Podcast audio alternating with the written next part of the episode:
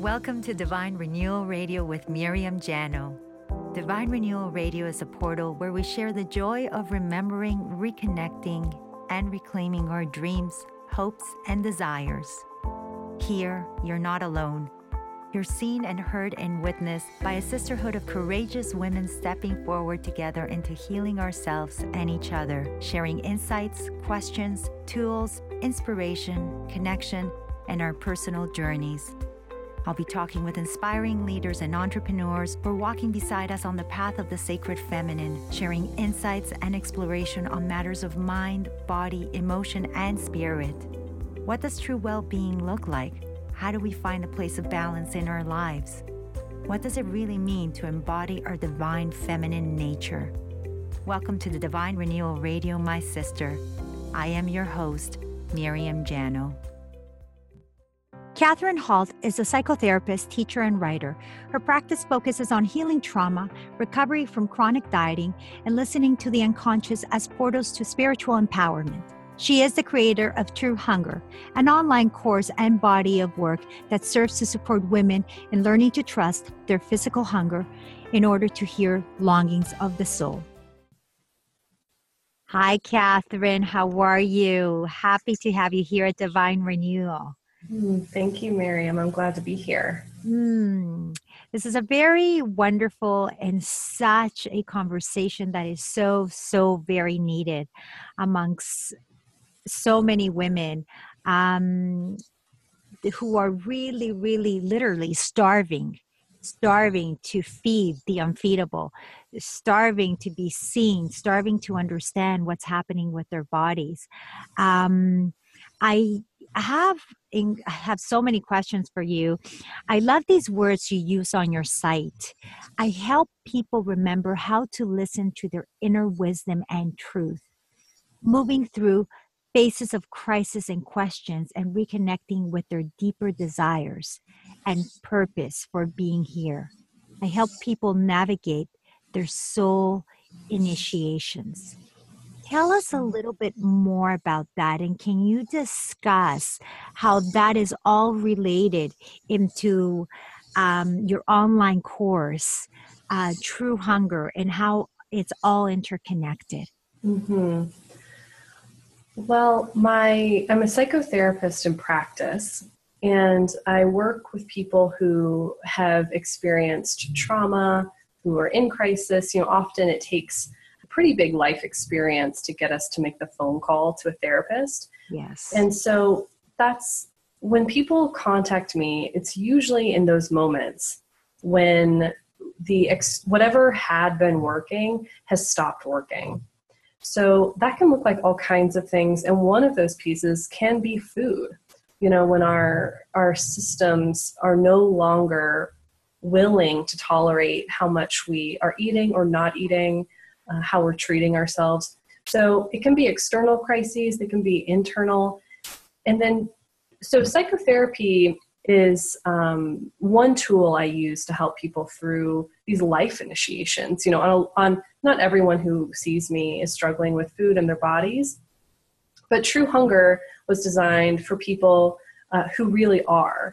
And True Hunger came about because I started to notice that the living in a diet culture, in a culture that emphasizes a restraint, emphasizes health. You know, quote, I use quotes around health. this mm-hmm. idea of health. Yes. Tends to lead to a repression and suppression of instinct and suppression of the body. And we really cannot get to the deeper levels of soul hunger, those the things that we want on a visceral level when we're hungry or when we're not eating what our bodies want us to eat. So, true hunger is the synthesis of kind of a psycho spiritual approach that I was noticing we had to have of, you know, what happens when we don't let ourselves physically tolerate hunger and fullness? What happens on a spiritual level there? Mm-hmm. So, that's what the course is about. And often it does come about, we, you know, our, uh, are these soul initiations do mean we're in a crisis before things get better. So uh, that, that's one of the pieces of True Hunger, and it's one of the main things that I work with in my uh, private practice. Yes. Uh, how, and how did you come to this understanding? Was there a personal event or what I, lo- mm-hmm. I love to call a spiritual intervention, which is always the case, at least I know it was for me? Uh, something specific in uh, time, place, or in part of your life that brought you to this understanding? Yeah, of course. so I struggled with food and living in my body for a really long time. And I was also really uh, academically motivated, um, intellectual, and I was pretty successful in those realms. And so there was this mix of accomplishment and also suffering in the midst of it. And so when I, um, there was a certain point when I decided that I really did need to get some help with an eating disorder. And I started therapy and was doing all this work and did group therapy, and it was all so amazing. And um, those concrete pieces of psychotherapy, of group psychotherapy, of really looking at family patterns, looking at emotions, so, so valuable. And then I it's almost a you know it's an unfolding process the deeper we go into the psyche the more we go into the body more is revealed right mm-hmm. so the, well it's the connection it's the connection of uh i mean there's so much disconnect from our own body so yeah. we land back into our bodies yeah so much opens yeah so yeah, yeah. it started to lead me down a path of I, I studied energy medicine more along more sort of shamanic um, medicine traditions because I needed more. And so as I studied that, I noticed that I could really see how much time had been wasted in this suppression of appetite and this mm-hmm. control and manipulation of food and what that was that had done on a spiritual level um, so that was so part of my healing was my own study and was my own um, embodiment and I see that in clients too, because it's easy to go to the spiritual and forget the psychological, or it's easy to go to the psychological and forget the spiritual. Yes. we, we need that full body, that full psychic container. And that's that's really what I'm trying to, to offer is that is this embrace that yeah, our histories, our personal family histories matter. And this these things that we can't fully explain that live in our bodies, our spiritual experiences, are also valid. Mm. And without without the full spectrum of you know, without holding all those pieces, then we, we can have gaps in our healing process. So yeah. that's the things I'm holding. And there's a big cultural component. Absolutely. Is a huge I I think this is culturally constructed.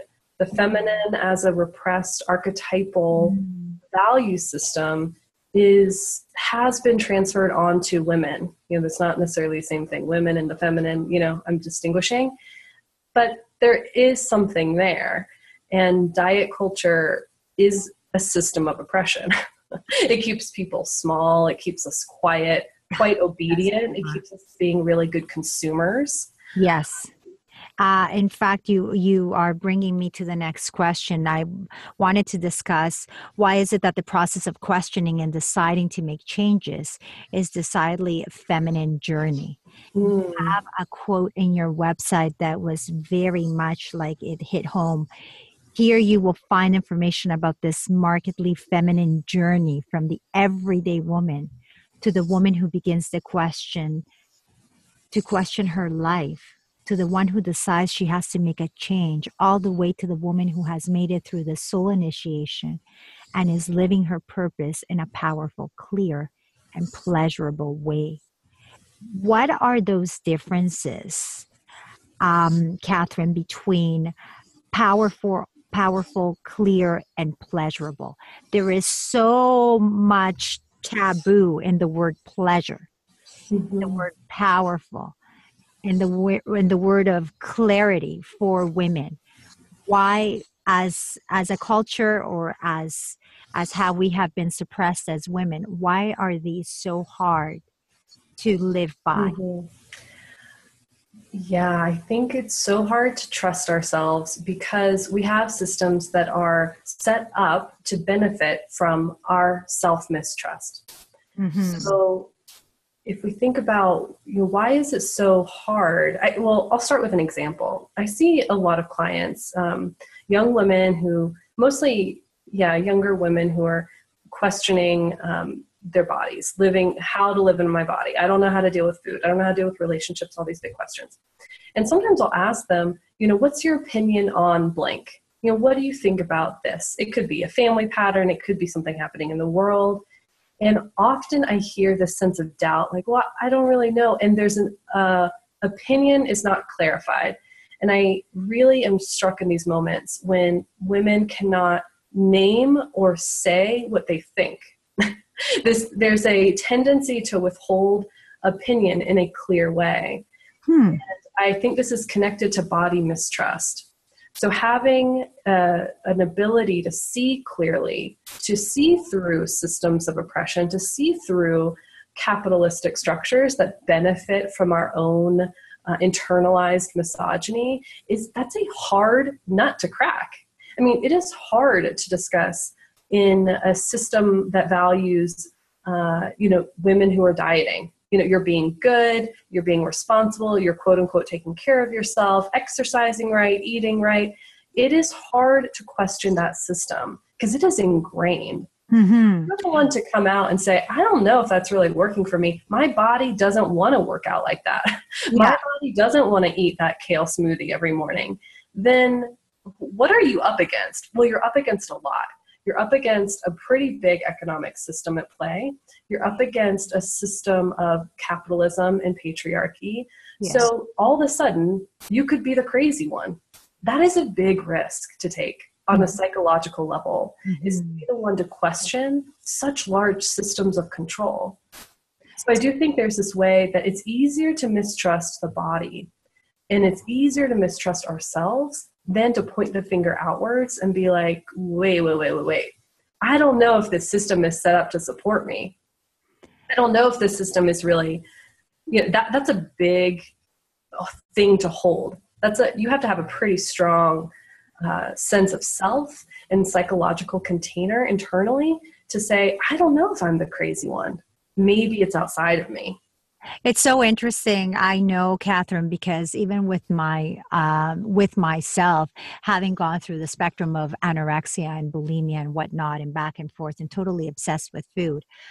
Um, in my early years of discovery of my healing journey, one of the things that I do know now is that women who have struggled with food and body image their entire life, really what is happening, or at least in my case, and I've seen this in so many clients, is a complete um, rebellion against the yeah. Mm-hmm. And they had no other way than to obviously access the one thing that is abundant everywhere, everywhere, every single day, which is to overeat or not eat at all. Mm-hmm. And mm-hmm. so there is so much emotion behind food of a way of saying to as a way of saying to everyone an entire system uh, an entire conditioning parents family you know just get the hell out like yeah. this is not what is is serving me right and i love that idea that you're speaking to of the wisdom in the symptom yes. the symptom isn't the problem, it can be problematic on the physical level. You know, the body suffers when it's starved or purged. And yet, yeah, you're right. Like, what is going on there? What am I trying to become invisible towards? What am I mm-hmm. hiding from? What am I protesting? What am I refusing by throwing it up? I'll take it in and then I'll throw it up in your face. You know, there's this um, aggression that often comes with purging and this stubborn like fierceness with starvation. So and so much suffering under that. But i do think there's so much to listening to the wisdom of the symptom and to get to what a, what is the what is the thing that i'm trying to do here instead of just cope Exactly. Which which brings me to this this this comment that I in question that I wanted to that I have for you. Uh, it feels like your program and the practices that you offer are really truly what every woman is so starving for, which is validation. Mm-hmm. And, and and helping people to feel secure that they're making the right moves from themselves. But why is it that why why is it that validation, acknowledging, mm-hmm. so important for our nutritional, emotional health? Right. Well, validation helps us not feel crazy on on a basic level. You know, hearing someone say, "I get it," has so many physiological implications. You know, if someone says to you, I really get it, I feel that too, can you sense in your body how immediately that takes one layer of stress off? So there's this this physiological layer of when someone validates us, we don't feel so crazy, don't feel so out of control like we're the only ones. And. I do mm-hmm. think women have been systematically isolated to stay a little crazy you know when and a little and small and a little small so when we start to make these connections these underground um, connections you know women meeting. And I, I, think it's so interesting. I have so many um, councils and women's circles that i've been to that meet in these like basements and these small places. And you know these these roots of healing are often underground for women. We find our way but they're not often now they are with the internet. You know we, we can find circles of validation but we've had to look for it you know it's so true, Kathryn. I've never made that connection, but that that it wow, yeah, you're absolutely right. And you know, validation is mythological too. I'll share this little piece because I've been studying it, studying it in a um, I'm in a doctoral program in Jungian psychology, and I've been looking at this myth of Inanna. Are you familiar with the Sumerian myth of Inanna and Ereshkigal? I don't even I don't even want to tell you. You're going to think I'm crazy. here we go again. So um, I have a friend that uh, is uh, she's a tantric teacher, and of course she says everybody your your pussy needs to have a name. And sure uh-huh. enough, which name did I pick? Inanna. Amazing. yeah. Am I familiar with Inanna? Absolutely. Amazing. Yes, well the short version for those people who for our audience who's listening to this conversation you have to have to please share with everyone yeah. who Inanna is and why is she such a huge representation. I love this myth. So inanna is the goddess of the upper world and ereshkigal is her sister who's the goddess of the underworld. And this is a very short short explanation but mm-hmm. inanna decides that she needs to go visit her sister Ereshkigal in the underworld because her husband has died. Ereshkigal's husband has died. So Inanna says, Okay, I need to go pay my condolences. And she knows it's a dangerous journey. It's not a given that she'll come out alive, and it's not a given that it will go well. So she has to prepare, and she does that by telling her kind of assistant, Ninshubur, keep watch. If I'm not back in three days, send help. And they're like, okay. So Inanna gets ready to go into the underworld. The first thing we notice in this myth is that she goes willingly. That doesn't always happen psychologically. Mm-hmm. We don't always go willingly into the underworld to meet this um, chaotic figure in ourselves. Sometimes we're forced there.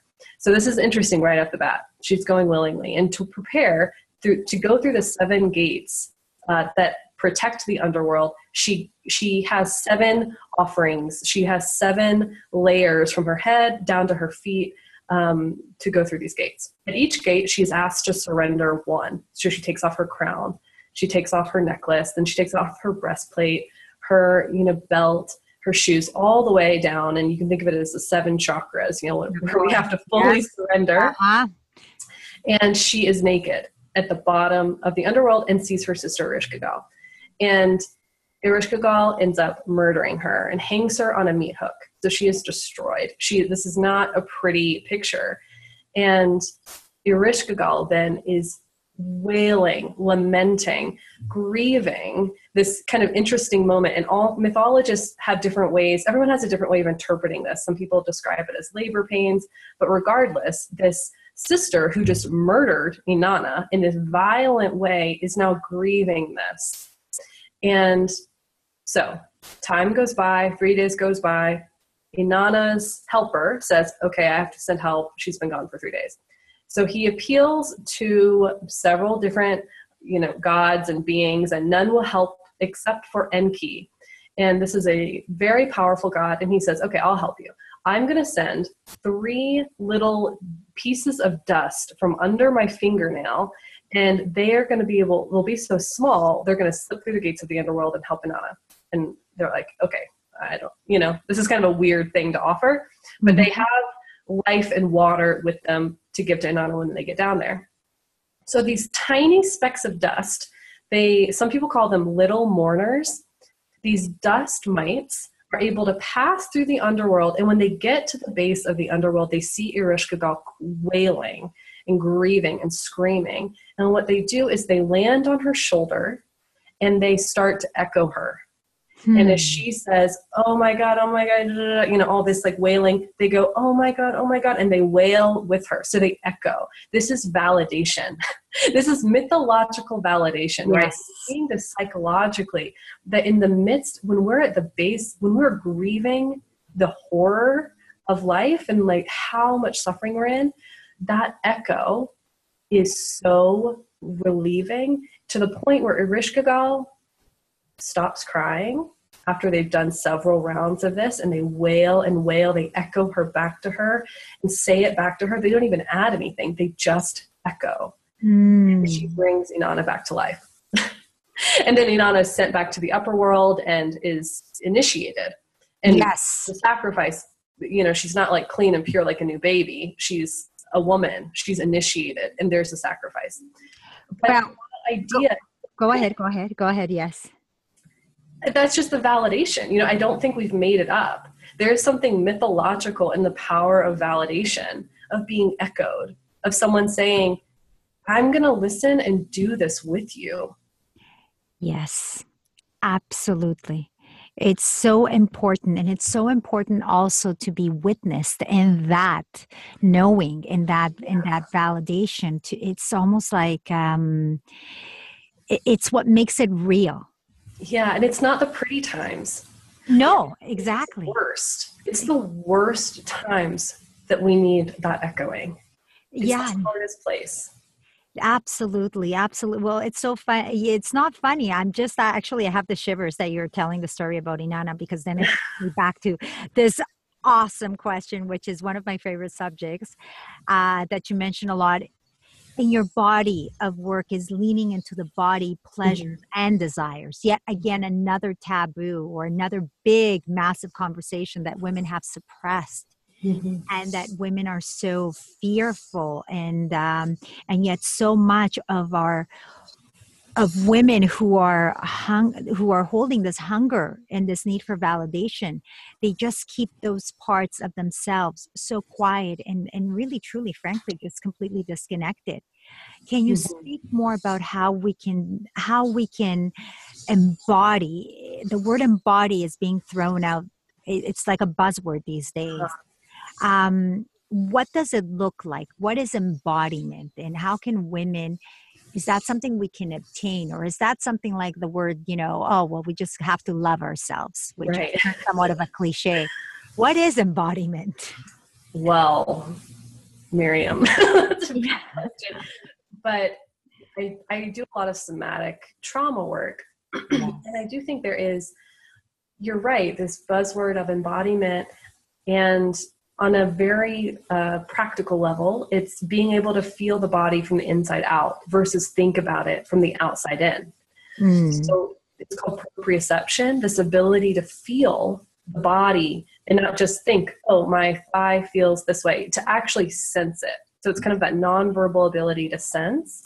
And the reason why this is so powerful, actually, this is an interesting um, thing that we now know from somatic psychology and neuroscience. Mm-hmm.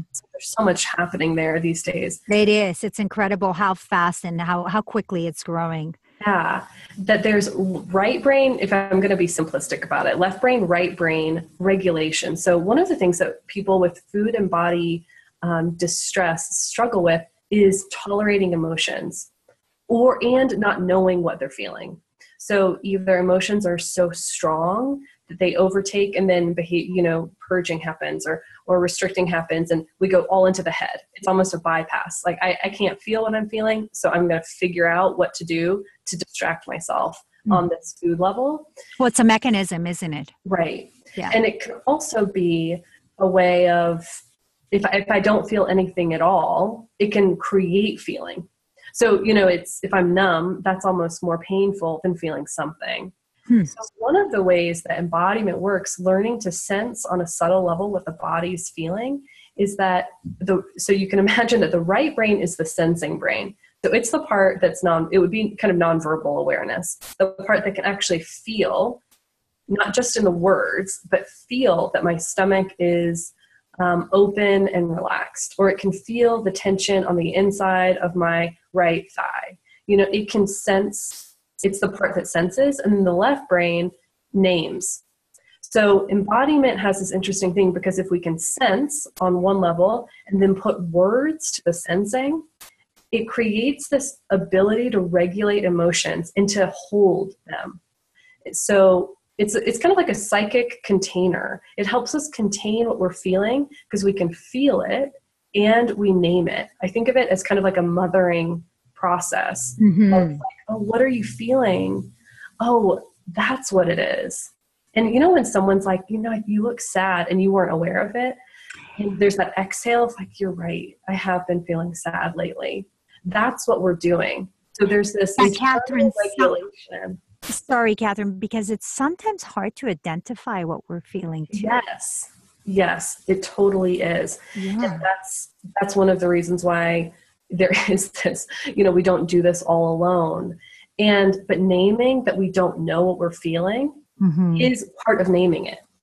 You know, if I if I don't know what I'm feeling and I can say, wow, I don't know what I'm feeling. it's it's kind of paradoxical, but that in and of itself is starts to let us feel held and brings back that sense of like containment of of that safety. When we talk about pleasure we're often talking about safety. Yes. I, I cannot feel pleasure if i don't have some level of safety. So pleasure and safety on a somatic body level really go together. Mm-hmm. and to feel pleasure, for the body to open to feel pleasure, there has to be a sense of relative safety. We can't be in that fight flight state and open to an orgasm. you know, we're that's like not really going to happen. And you know what, Kathryn? More than just an orgasm, you know what you're bringing to mind as well. In fact, this could be an aha moment for me. Mm-hmm. Often, you know, we we have this understanding of I usually have to be a while in nature. It's not like I can step into nature and feel peace. I have to be in it and only at in 10 15 minutes if I'm walking a park or a trail that's when I start feeling the the power of, of of nature and I start feeling the interaction with nature. Yeah. And Kathryn, coming from South America, Colombia, which has the most gorgeous greenery you can possibly imagine, what was very traumatic was living in the 80s and in the 90s during a drug war. Mm. So, from a to a certain degree, that level of trauma, of mm. course, has, that post trauma has always been there. But I'm starting to wonder if my disconnect with being outdoors Mm-hmm. Why it takes me such a long time, even in the most gorgeous places. I could be in Hawaii, I could be in Bali. I, I mean, it doesn't even need to be that exotic. It could be just a simple park. And it takes me a while to feel safe. Yeah. And and and I wonder, like, I mean, yes, we're talking about orgasms, but we're also talking about just feeling safe in my body, like I'm not going to be attacked.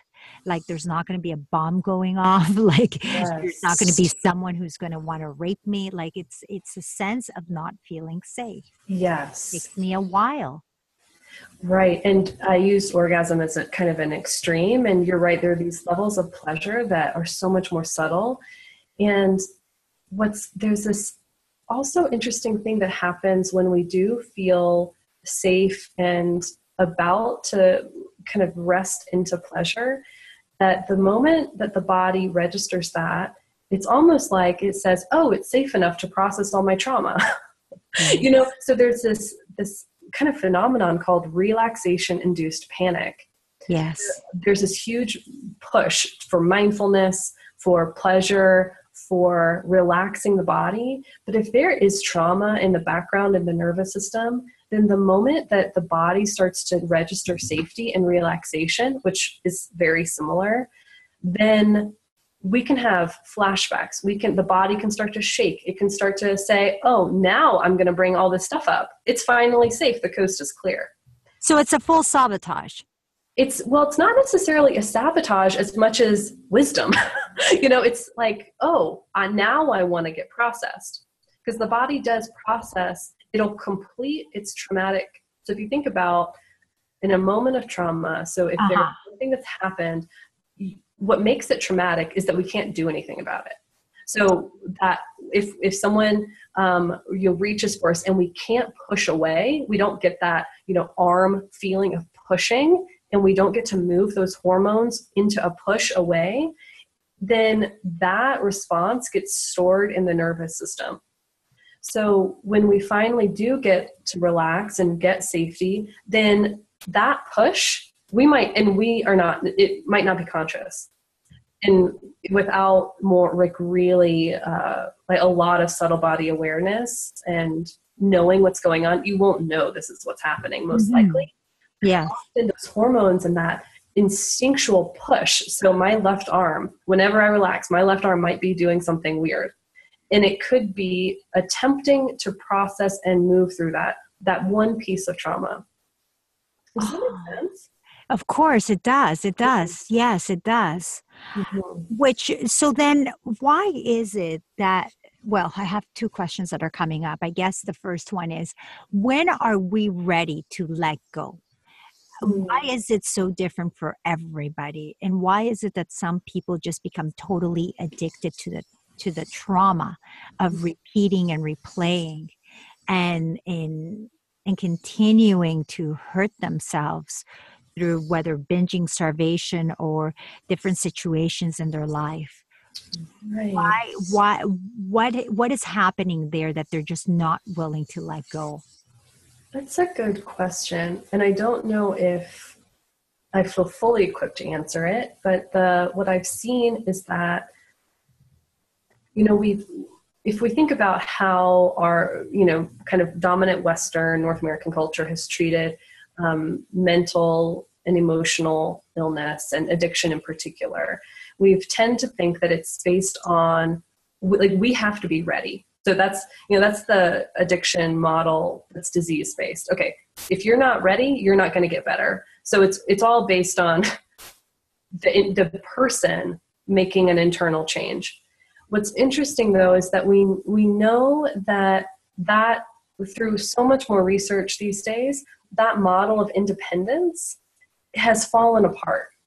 So, one reason why we see some people just not getting better might be personal. It could be that uh, their the, the secondary gain, you know, the, the gain that we get from pathology is just so strong. Like I just get too much from what's keeping me sick. It's just too strong.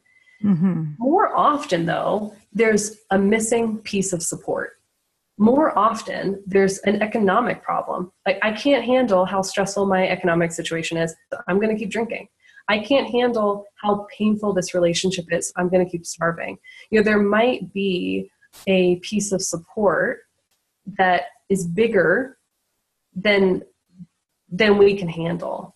Mm-hmm. And there is a whole field of in addiction psychology called motivational interviewing because we now know that uh, through support, through the, a particular kind of therapy, people who have addictions, you know, they don't have to hit bottom anymore.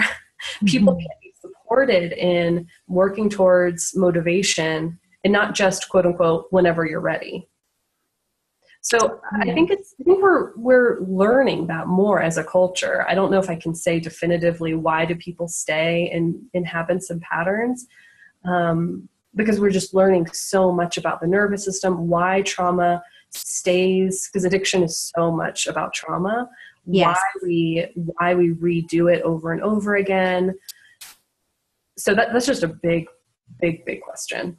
Kathryn, and what is your um, your belief system in trauma passed on through lineage? Especially for us Yeah. women, that we are so connected to the feminine, to our mothers and our great grandmothers and aunts. If, well, if I'm going to be really uh, uh, kind of scientific about it, what's really validating to me is that what what I know on a sort of intuitive body level is now being confirmed through epigenetic studies. Mhm. So, my experience working with clients and for myself is that we do inherit trauma and we can think about it. There's so many perspectives to imagine this from. So, one is genetic, if we're thinking like super, um, like scientifically based. Genetically, we know that if there is an example, is that if there was famine uh, several generations back, it stays in the DNA in the genetic code for a very long time. So you can trace famine now genetically, wild, right? Super. And we also know, I mean, if you've done any kind of therapy, there are some pieces that psychologically we hit that I know I've had it myself where I'm like, this is not mine. you know, I have not had a situation to make me feel that this should be true. You know, whatever it is, using my voice, uh, feelings in my body, um, fear of certain parts of, of, you know, being in the world. Like that's that has not been my full life experience. So where does that come from? It could come from genetics. It could come from um, energetic memory lines. You know, this more uh, spiritual, you know, ancestor lines, and it also could come from socialization. That my grandmother learned from her grandmother, from her grandmother, her grandmother, that this world is not safe for women in a particular way. So do this. You know, and it, you just kind of get trained. I think are all true. And and not only that, the reinforcement, The uh, yeah, exactly. constant uh, be careful with this, be careful Yeah. with that, and it just becomes so repetitive. Yeah, be good. What- Yeah, exactly. Uh-huh. Which which which so often happens with our food, right? I mean, Right. it happens also when we how our mothers see their body image. It it also it's to, been totally passed down through the lineage. Yeah, If Yeah. your mother loved herself and she liked what she saw when she passed a mirror, then chances are you're going to feel the same thing. right, right. And how our mothers and their mothers talk about their bodies, and not to leave out the men. You know how men talk about women's bodies, how men talk about their bodies or don't. You know what's said and what's not said is also how we're trained. You know, mom isn't the only piece of the puzzle. How dad responds and anyone else uh, matters as well. and and also how um what is accepted? What do we see uh in our home that is accepted? I find it's very important.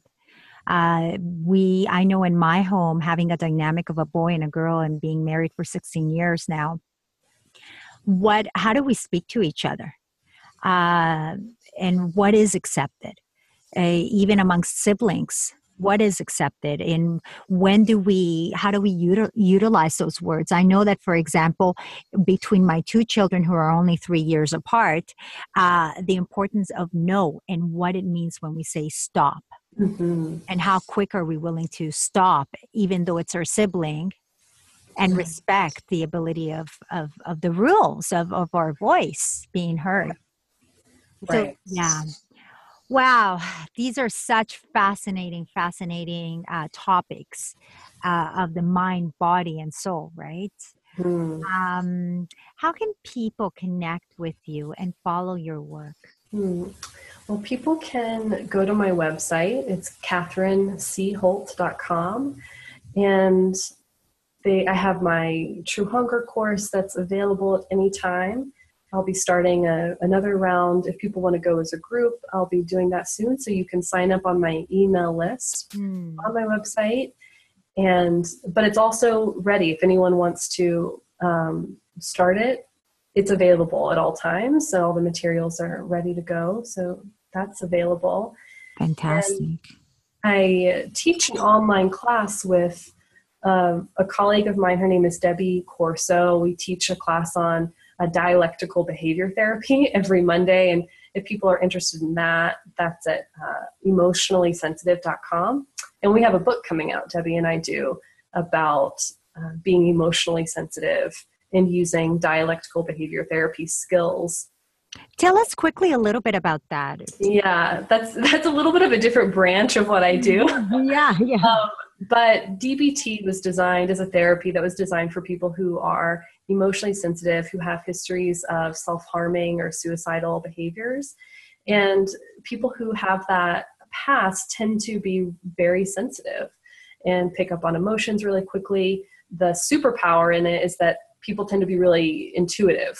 So sensitivity can go a few different ways. You know, if we're if we're if we stay in trauma, it's it traumatizes us. And if we have support and healing, then it can be this really powerful ability to see and perceive. Um, but this class we run every Monday. It's and Debbie um, is more in charge of it. I co-teach it with her, mm-hmm. and our book is coming out in April with New Harbinger Press, a big psychology publisher, and it's a journal, so it's interactive. And um, I'll have that on my website soon. It's not up quite yet. Okay. Okay. Very well. Well, you're just all this incredible information and knowledge. And Kathryn Holt, um, thank you. We will have all the links and her social links and links to her website at kathrynholt.com. Kathryn, it was such a pleasure having you. Thank you, Miriam. You too. So nice to be here. Thank you. Rich thank conversation. You. Yes, extremely important and so needed. And to know that the help is there and the help is available, mm-hmm. and that there is no reason to um, to isolate ourselves and, and and struggle. Because I know that had I known that this that I could have spoken about my own hunger. And I think the journey, the healing journey would have been much quicker and less painful. Mm-hmm. So thank you for doing the work that you're doing and bringing it into the world. Oh, you're welcome, and thank you. Mm, blessings, Kathryn.